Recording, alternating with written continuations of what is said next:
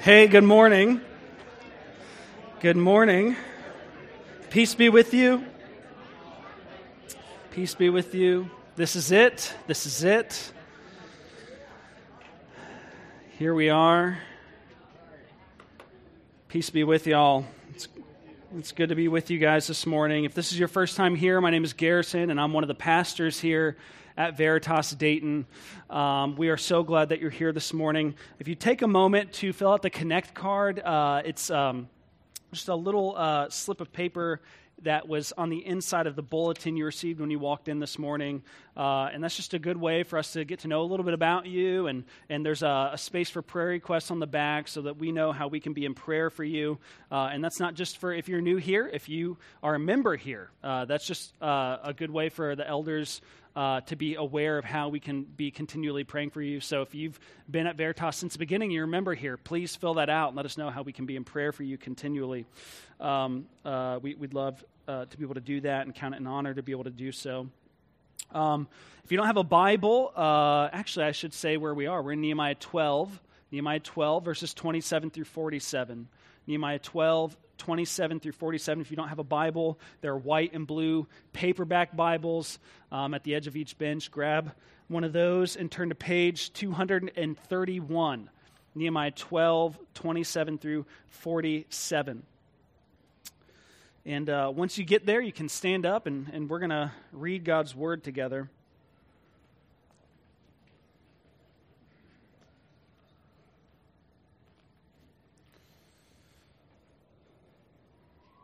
This is God's people gathering together to worship Him and give Him thanks for what He's done, to dedicate themselves and the wall and the city for His glory and for His purposes. Let's hear God's word. And at the dedication of the wall of Jerusalem, they sought the Levites in all their places to bring them to Jerusalem to celebrate the dedication with gladness, with thanksgivings, and with singing, with cymbals, harps, and lyres. And the sons of the singers gathered together from the districts surrounding Jerusalem, from the villages of the Netophathites, also from Beth Gilgal, and from the region of Geba and Azmaveth for the singers had built for themselves villages around Jerusalem. And the priests and the Levites purified themselves, and they purified the people and the gates and the wall. Then I, brought the, then I brought the leaders of Judah up unto the wall and appointed two great choirs that gave thanks. One went to the south on the wall to the dung gate, and after them went Hoshea and half of the leaders of Judah, and Azariah, Ezra, Meshullam, Judah, Benjamin, Shemaiah, and Jeremiah and certain of the priest's sons with trumpets Zechariah, the son of Jonathan, son of Shemaiah, son of Mattaniah, son of Micaiah, son of Zaccur, son of Asaph, and his relatives Shemaiah, Azarel, Milalai, Gilalai, Maai, Nethanel, Judah, and Hanani, with the musical instruments of David, the man of God. And Ezra the scribe went before them. At the fountain gate they went up straight before them by the stairs of the city of David at the ascent of the wall above the house of David, to the water gate on the east. The other choir of those who gave thanks went to the north, and I followed them with half of the people on the wall, and above the tower of the ovens to the broad wall, and above the gate of Ephraim, and by the gate of Yeshana, and by the fish gate, and the tower of Hananel, and the tower of the hundred, to the sheep gate. And they came to a halt at the gate of the guard.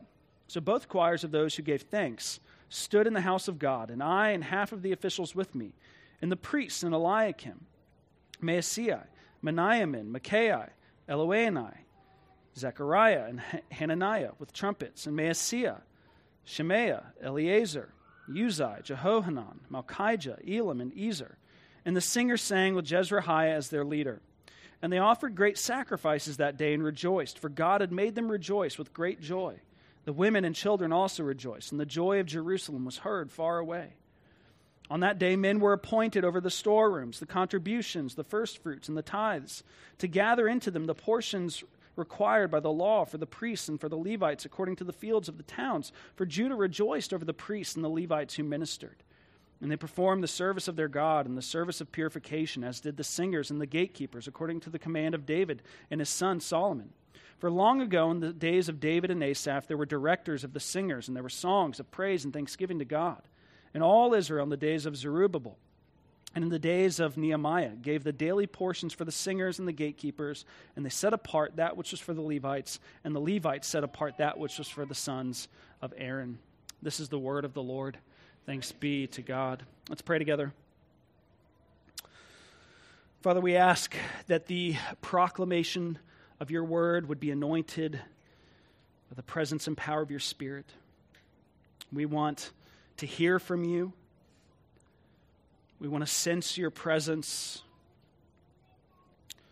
We want our hearts to, to rejoice in your presence and communion with you and because of your good gifts. Lord, but we need you. Even our, our gratitude and our rejoicing are gifts from you. And so we ask now that you would do a mighty work through this sermon and in the hearts of your people. We pray in Jesus' name. Amen. You may be seated. So let me ask you a question. Do you give much thought? Do you give much consideration to how you approach corporate worship on Sunday mornings? Or maybe a little more broadly, do you give much thought and consideration to this thing that we do every week at all. My assumption is, and it's an educated assumption, is that there's few of us who do.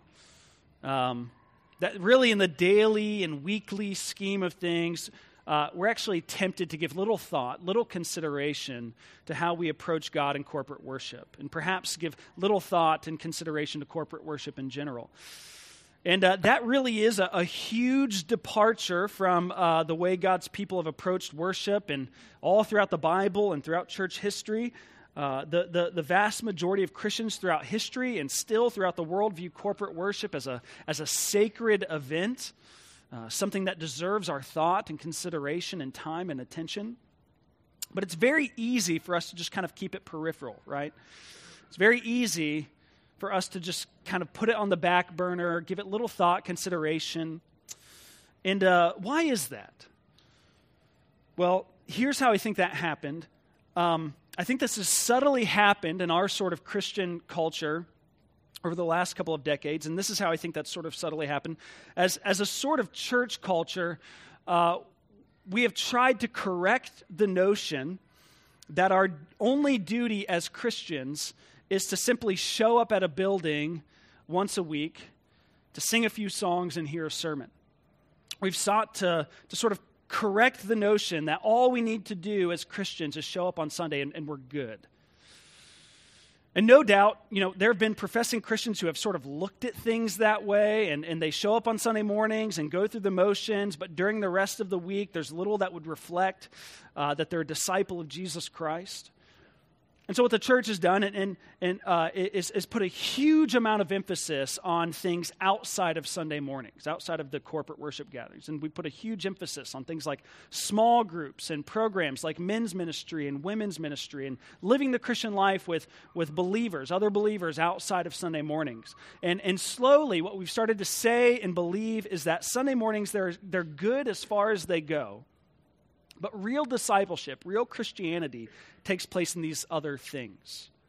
Therefore, we're more interested in, in these things, in these ministries that take place outside of corporate worship. Sunday mornings can be really helpful, uh, but real discipleship happens during the week. Real discipleship happens in small groups and in parachurch ministry and in this ministry or that ministry. And that's, that's what's really important. So if I miss Sunday mornings, you know, I might miss some helpful things. I might miss some encouragement for, or a bit of Bible knowledge I didn't have before or something, but it's really okay because I get real discipleship in these other things. And I want you to consider this morning that that is not a mindset that's actually faithful to the Bible. Yes, we, we, you know, we want to push back against the mindset of Sunday morning only Christianity.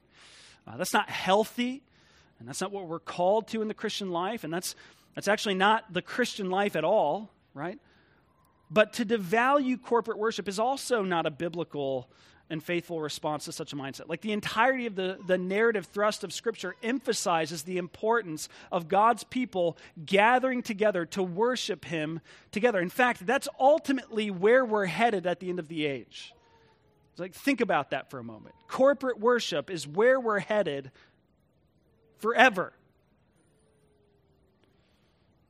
And so we must strengthen and deepen our value and understanding of what happens when God's people gather together to worship Him. And, and, and we've seen this.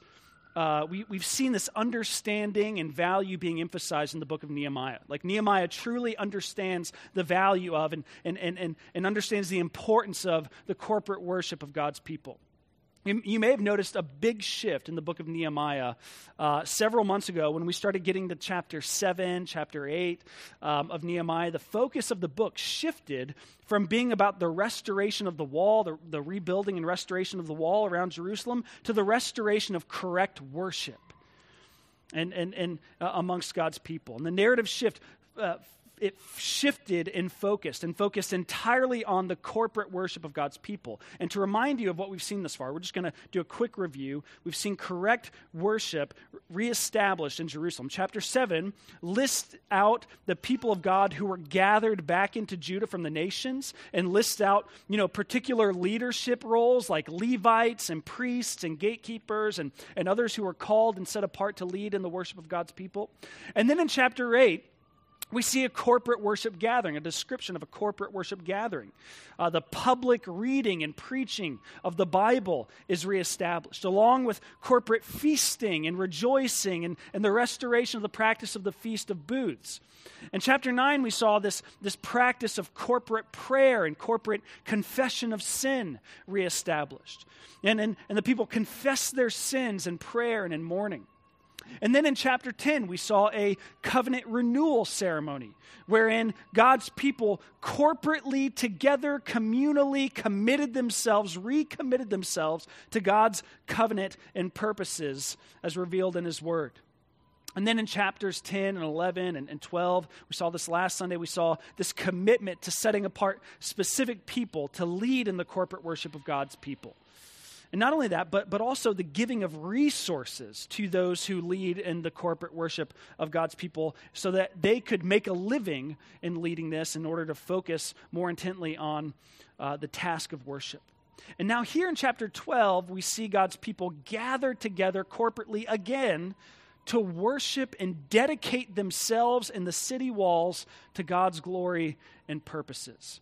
And this is what the story, this is, this is what the, the story of Nehemiah is putting an emphasis on in the latter half here the, the faithful corporate worship of God's people being reestablished. And this really, chapter 12 here, is actually the, the sort of climax of the entire story. The, the climax of the entire story is a corporate worship event, the corporate worship of God's people gathering together to glorify God and enjoy his presence and communion with him. And, and, and so Nehemiah is emphasizing faithful corporate worship being reestablished in the city of Jerusalem. And of course, you know, Nehemiah is concerned about other things too. He's not just concerned about corporate worship. You know, going back all the way to, to chapter 6, we see Nehemiah con- concerned with, you know, community life and, and, and caring for the poor and living lives of, of justice and holiness in everyday life. However, Nehemiah sees this as being inseparably connected to the corporate worship of God's people, and we should as well.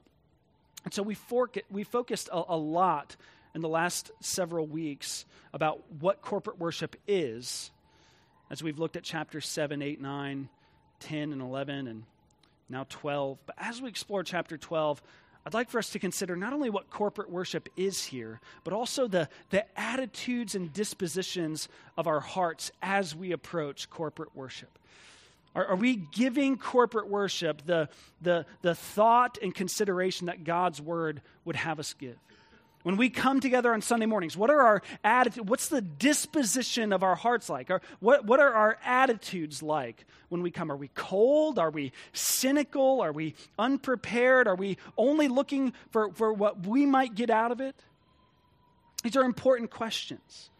And Nehemiah 12 provides a, a, a wonderful picture of what it looks like to approach corporate worship in a God honoring way. First, we see the people prepare for corporate worship. They come prepared.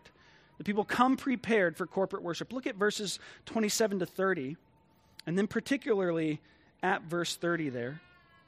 And the priests and the Levites purified themselves, and they purified the people and the gates and the wall. So, what we see in, in these verses, in verses 27 to 30, we see that there was a great deal of preparation that went into this uh, for, for this worship gathering. They gathered the leaders and the singers and the instruments, and, and even more, they participated in the ritual purification that such a gathering called for. Uh, the priests and the Levites purified themselves and the people and the gates and the wall. Now, Nehemiah doesn't give exact details regarding uh, what they did for this ritual purification.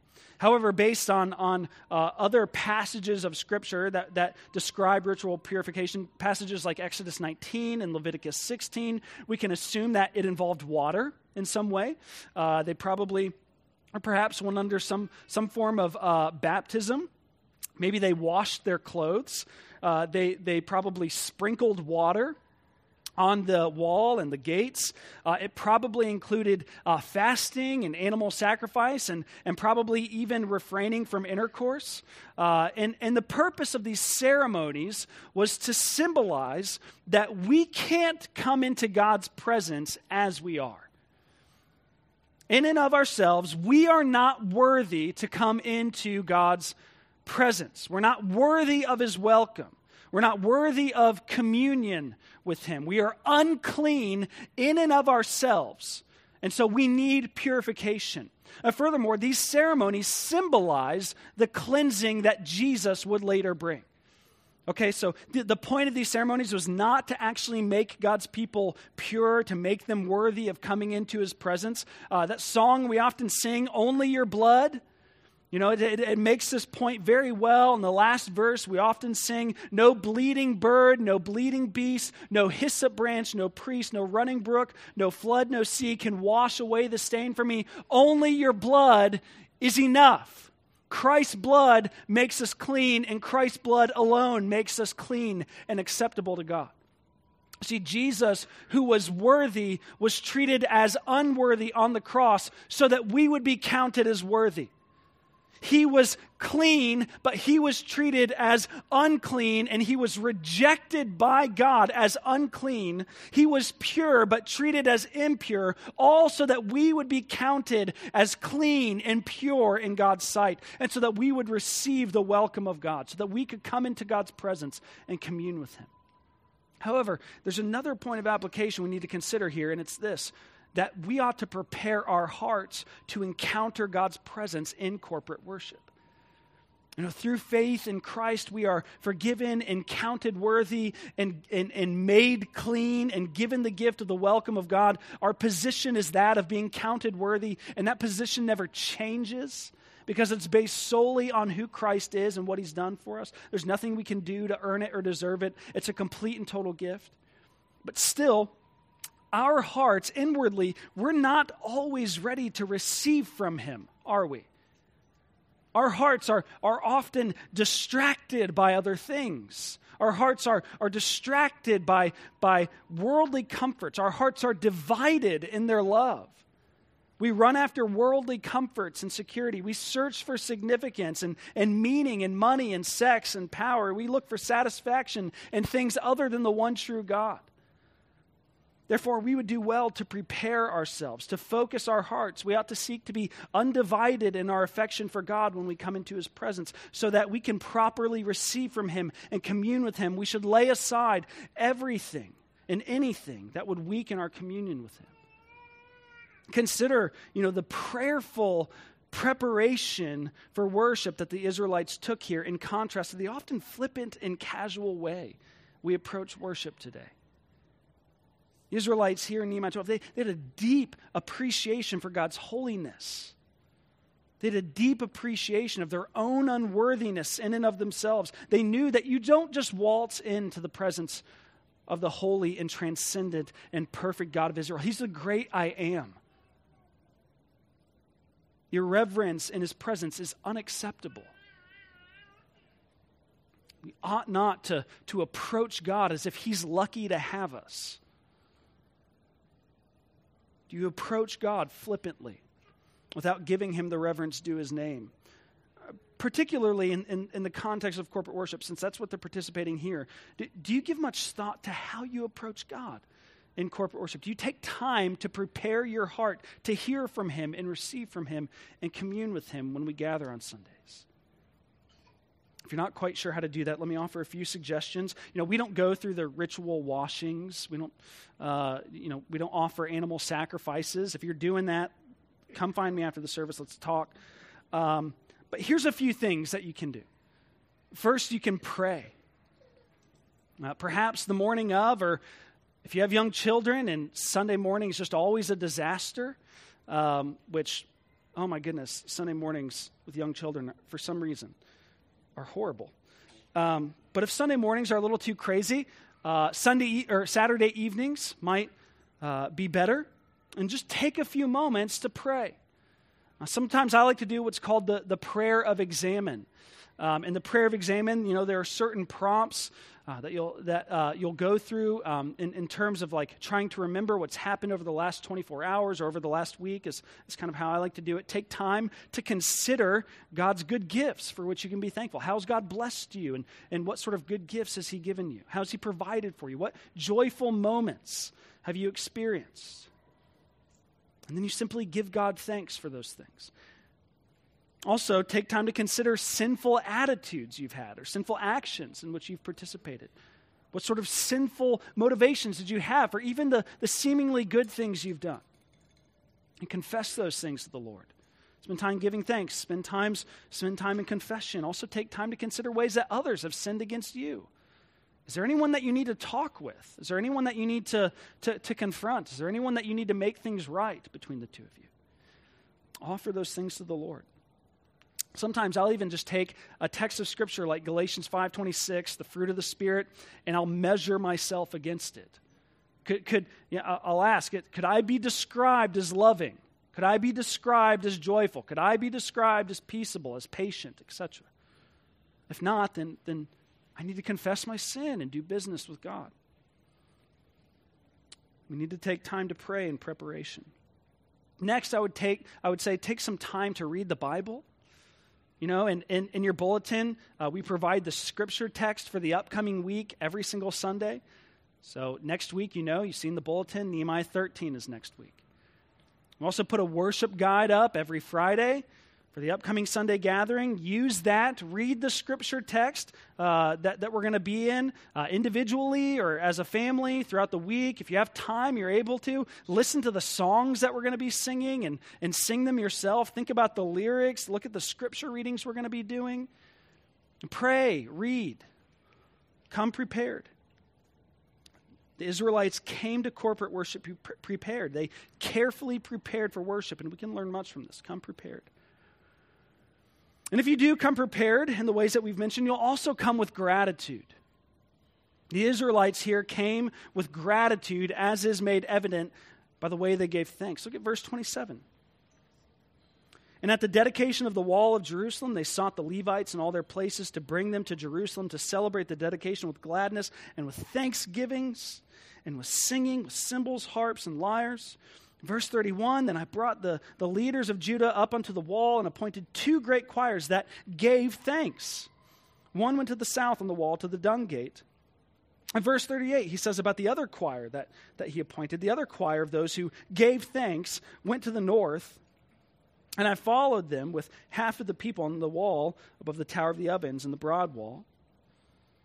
And these, these two choirs, they, they head in opposite directions from the same point, and they walk the perimeter of the wall in the city, singing and surrounding the city with, with sounds of songs and thanksgiving. Why were they doing this?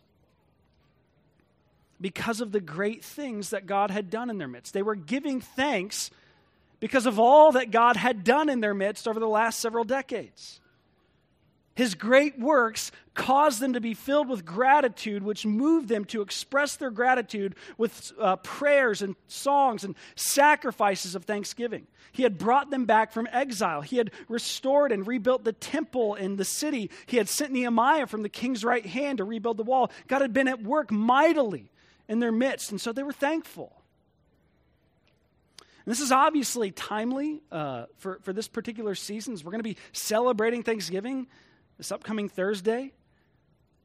Now, Thanksgiving is, is one of my favorite holidays for a number of reasons. For one, there's no pressure uh, surrounding you know gifts, the topic of gifts. It doesn't matter that you're too broke to, to buy everyone in your extended family a gift.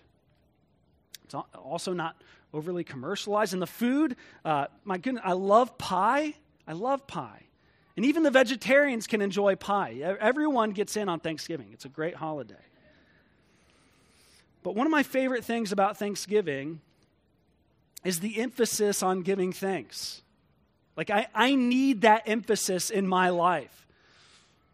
Now, around this time of year, the, the constant bickering and complaining on social media is interrupted with just a few people saying what they're thankful for. Good for you, people who do that. Thank you. We really appreciate you. So tired of, of hearing the, the complaining and endless complaining. Thank you for just saying thank you. And we like to do this thing in my family where we just go around the table and take a few moments for, for people, if they want to, to just say what they're thankful for instead of grumbling about how horrible our lives are, about how horrible the government is, about how slow the Wi Fi is, about how the world is ending. We just take a day to be thankful instead of miserable. It's great. I should probably say, full disclosure, I'm the worst at this. Like, I, I deeply struggle with being cynical. I deeply struggle with grumbling. I deeply struggle with discontentment all of which are the exact opposite of gratitude, the exact opposite of, of being thankful. Like you've probably noticed this about me if we've spent much time together. And perhaps you struggle, like me, with cynicism, with grumbling, with discontentment. And here's one thing I found you can't be cynical and thankful at the same time. The same is true of, of grumbling and discontentment. You can't, be, you can't be grumbling and giving thanks at the same time. You can't be thankful and discontent at the same time. These, they cancel one another out. One will ultimately uproot the other, they can't coexist. And so we've actually implemented this thing in the Green household that whenever uh, one of us cynical complainers start grumbling, uh, when someone in our family starts to whine or grumble, express discontentment, we actually ask, What's something you're thankful for? So perhaps one of the things you can do to prepare for corporate worship every week is to simply come up with a list of things you're thankful for. Saturday evening, Sunday morning, or yeah, Saturday evening, Sunday morning before coming to corporate worship, just simply list out things that you're thankful for. What are the good gifts that God has given you? And if you do, I, I guarantee that the worship worthy things in your life vastly outnumber the whine worthy things of your life. I guarantee that the things for which you can be thankful expo- exponentially outnumber the things that cause you grief. If, if you have trouble believing that, let me just refresh your memory with a few things here for which you can be thankful. I, I, have a few passages of Scripture just listed here that, that should cause you to be thankful. If you're looking for reasons to be thankful, you're not sure what, that there are any, here are a few. Colossians 2.13, God has made you alive in Christ and forgiven all of your sins. Romans 8:1 There is no condemnation for you in Christ Jesus. Romans 8:39 Nothing can ever separate you from the love of God in Christ Jesus. Philippians 4 7, the peace of God which surpasses all understanding will, it's a promise, will guard your hearts and your minds in Christ Jesus. Philippians 4:19 My God will supply every need of yours according to his riches in glory in Christ Jesus. Every need supplied. 2 Corinthians 9 8, God is able to make all grace abound to you, so that having all sufficiency in all things at all times, you may abound in every good work. Hebrews 13:5 Christ will never leave you or forsake you.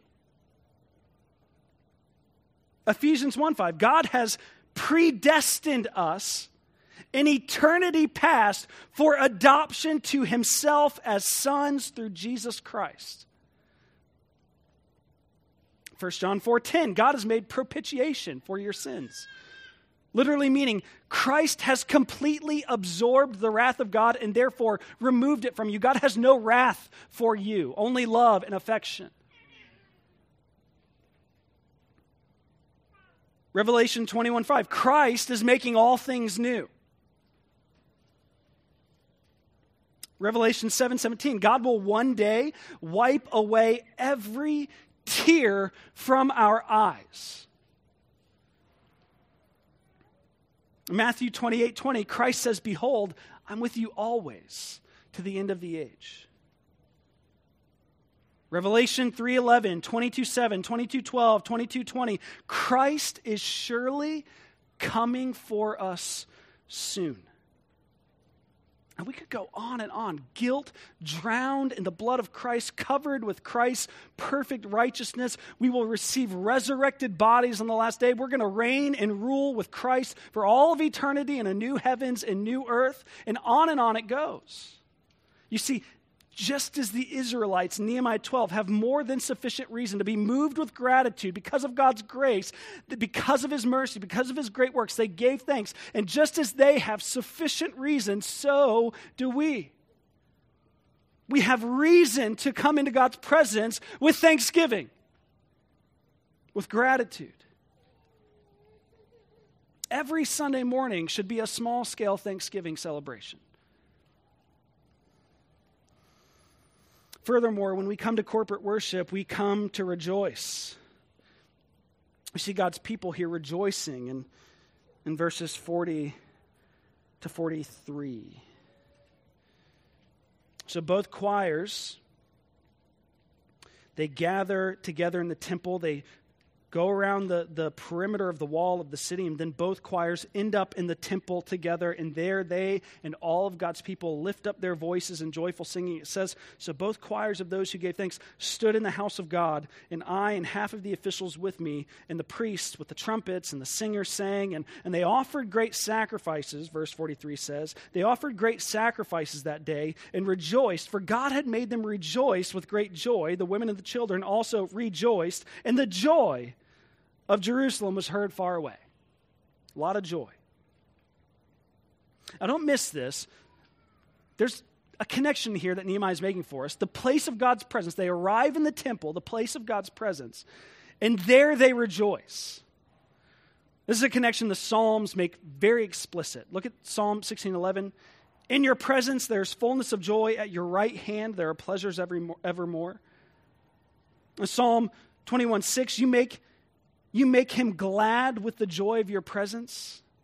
Psalm 95 2 Let us come into his presence with thanksgiving. Let us make a joyful noise to him with songs of praise. Psalm 102 Serve the Lord with gladness. Come into his presence with singing. What this is communicating is that God's presence causes God's people to rejoice with God's joy. His presence brings joy. And particularly, this is why singing is so important for Christians.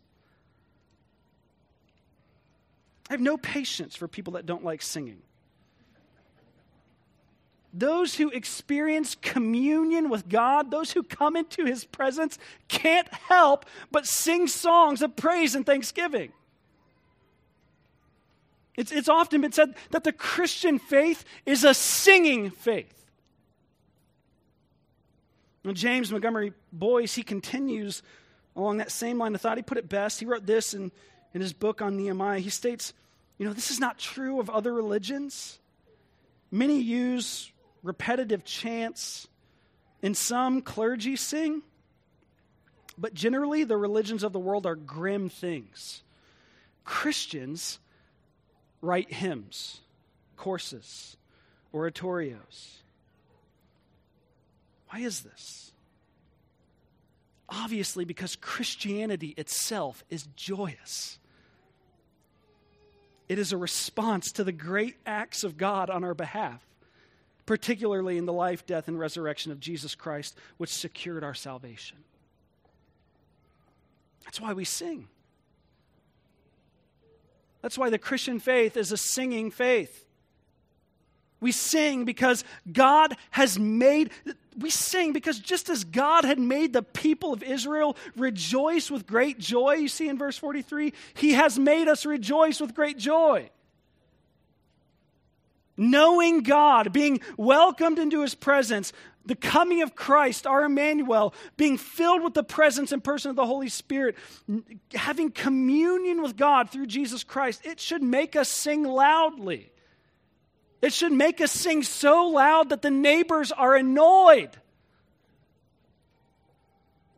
Do you sing like that? Do you, do you sing like that? Do you sing loudly? Do you rejoice? Oh, I'm not, I'm just not really an expressive person. I don't really lift my hands or sing or do stuff like that okay, you know, that might be true of some of us. Some of us are not very expressive people, but I think often that's just a poor excuse. You find yourself being expressive when you're watching a stupid football game?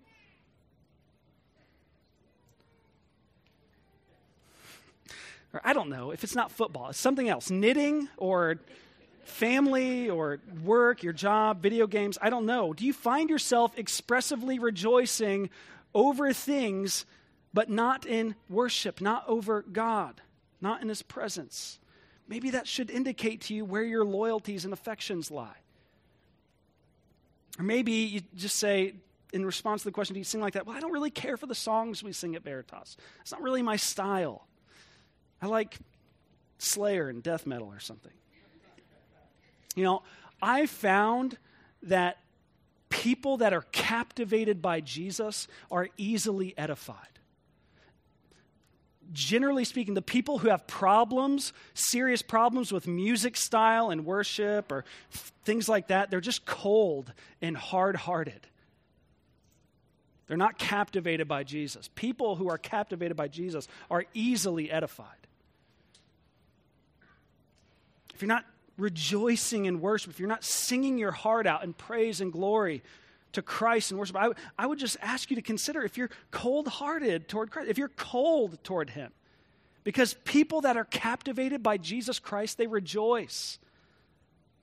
People that are captivated by Jesus Christ sing, as Derek Thomas so wonderfully put it in his commentary on this passage. He says, renewed hearts are difficult to hide.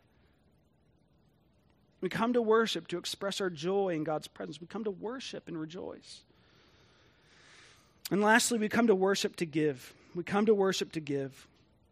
Our passage ends with verses 44 to 47. On that day, the men on that day, men were appointed over the storerooms, the contributions, the firstfruits, and the tithes to gather into them the portions required by the law for the priests and for the Levites according to the fields of the towns.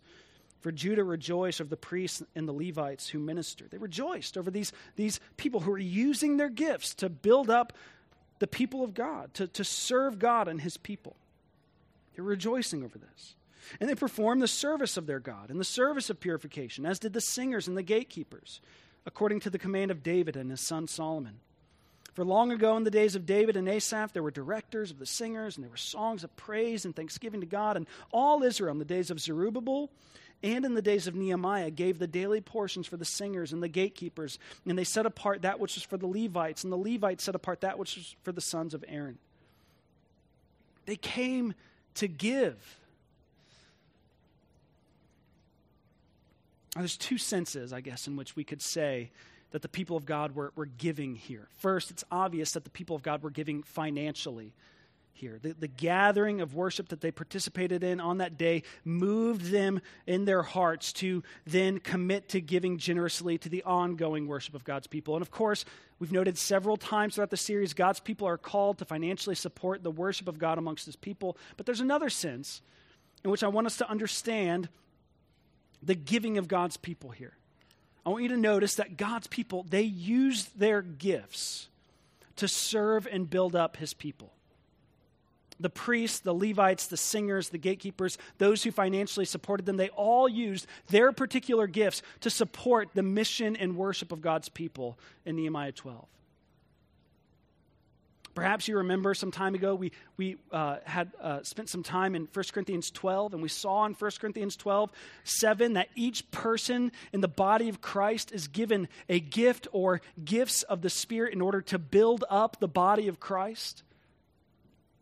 We're all, each and every single one of us, we're given specific gifts and abilities and perspectives which are for the common good of the local church. You know, the previous three points were really concentrated very much on the vertical aspect of worship, but this is more getting at the hor- horizontal aspect of worship.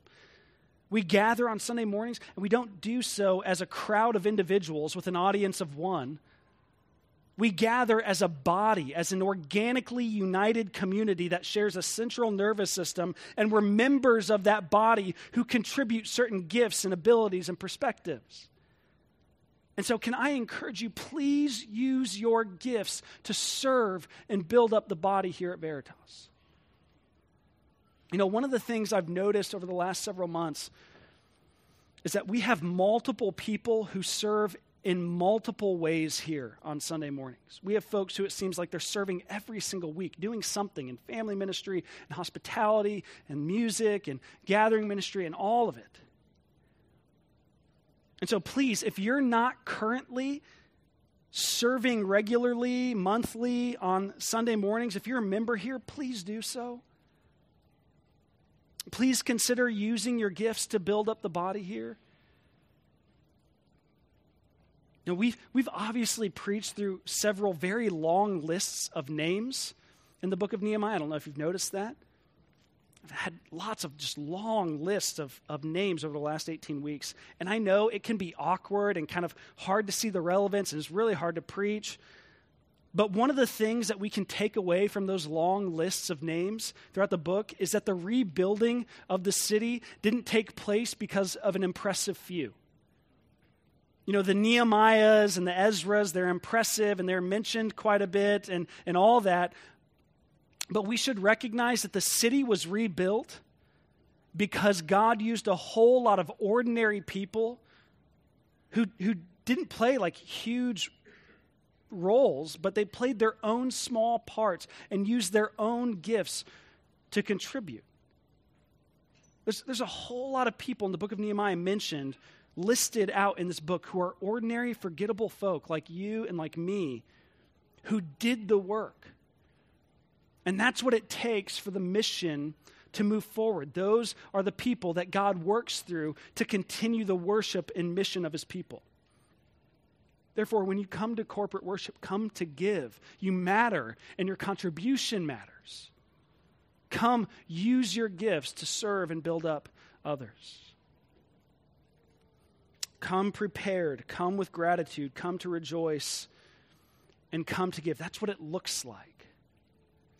And that's how we ought to, to approach corporate worship in a way that honors our God and King. But we need to understand that we not only ought to, it's, it's also a get to. You know, the, the, the command in Hebrews 10, 10 20, 25 to not forsake the, the gathering of God's people, it's not just a command, it's also an invitation. Because we're not the only ones who come to corporate worship to give. God shows up to give. His presence is here, and He's here to give gifts gifts of assurance, gifts of conviction, gifts of, of, of, of, of comfort. He comes to give His people peace and conviction and communion and a multitude of gracious gifts that abound forth to us in Jesus Christ. Truly, He is the chief actor in worship, in the corporate worship of His people. He is the God, as verse 43 tells us, He is the God who makes His people rejoice with great joy you know, and that, that, that text doesn't mean that God is like, you better rejoice down there. You, like he's forcing them to rejoice. It means that his presence, his gifts, communion with him made his people so incredibly happy that they just burst forth in song. That's ultimately why we gather in corporate worship because God meets us here and He satisfies us with His soul satisfying presence when we worship Him in faith and with His people. So, really, the invitation to approach worship in a God honoring way is an invitation to have your soul satisfied in the riches and unending beauty of Christ. We come to worship. We come to corporate worship together to come to Him. Let's pray. Father, would you satisfy our souls with your soul satisfying presence? Lord, would you make us rejoice with great joy? Would your presence make us rejoice with great joy now? Would we, as we're preparing to go from here, go forth as people who rejoice with great joy? Would we be marked as a people who are joyful? No, I don't know. So often, I, I, I don't think I could be described that way as a joyful person. But your presence brings joy.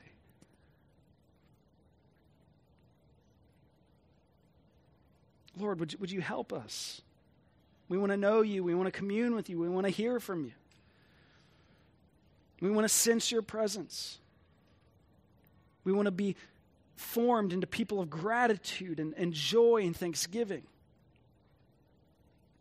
And so, would you meet with us here? Would you meet with us now and transform our hearts? We need you. We pray in Jesus' name. Amen. Let's take a few moments for silent reflection before approaching the Lord's table.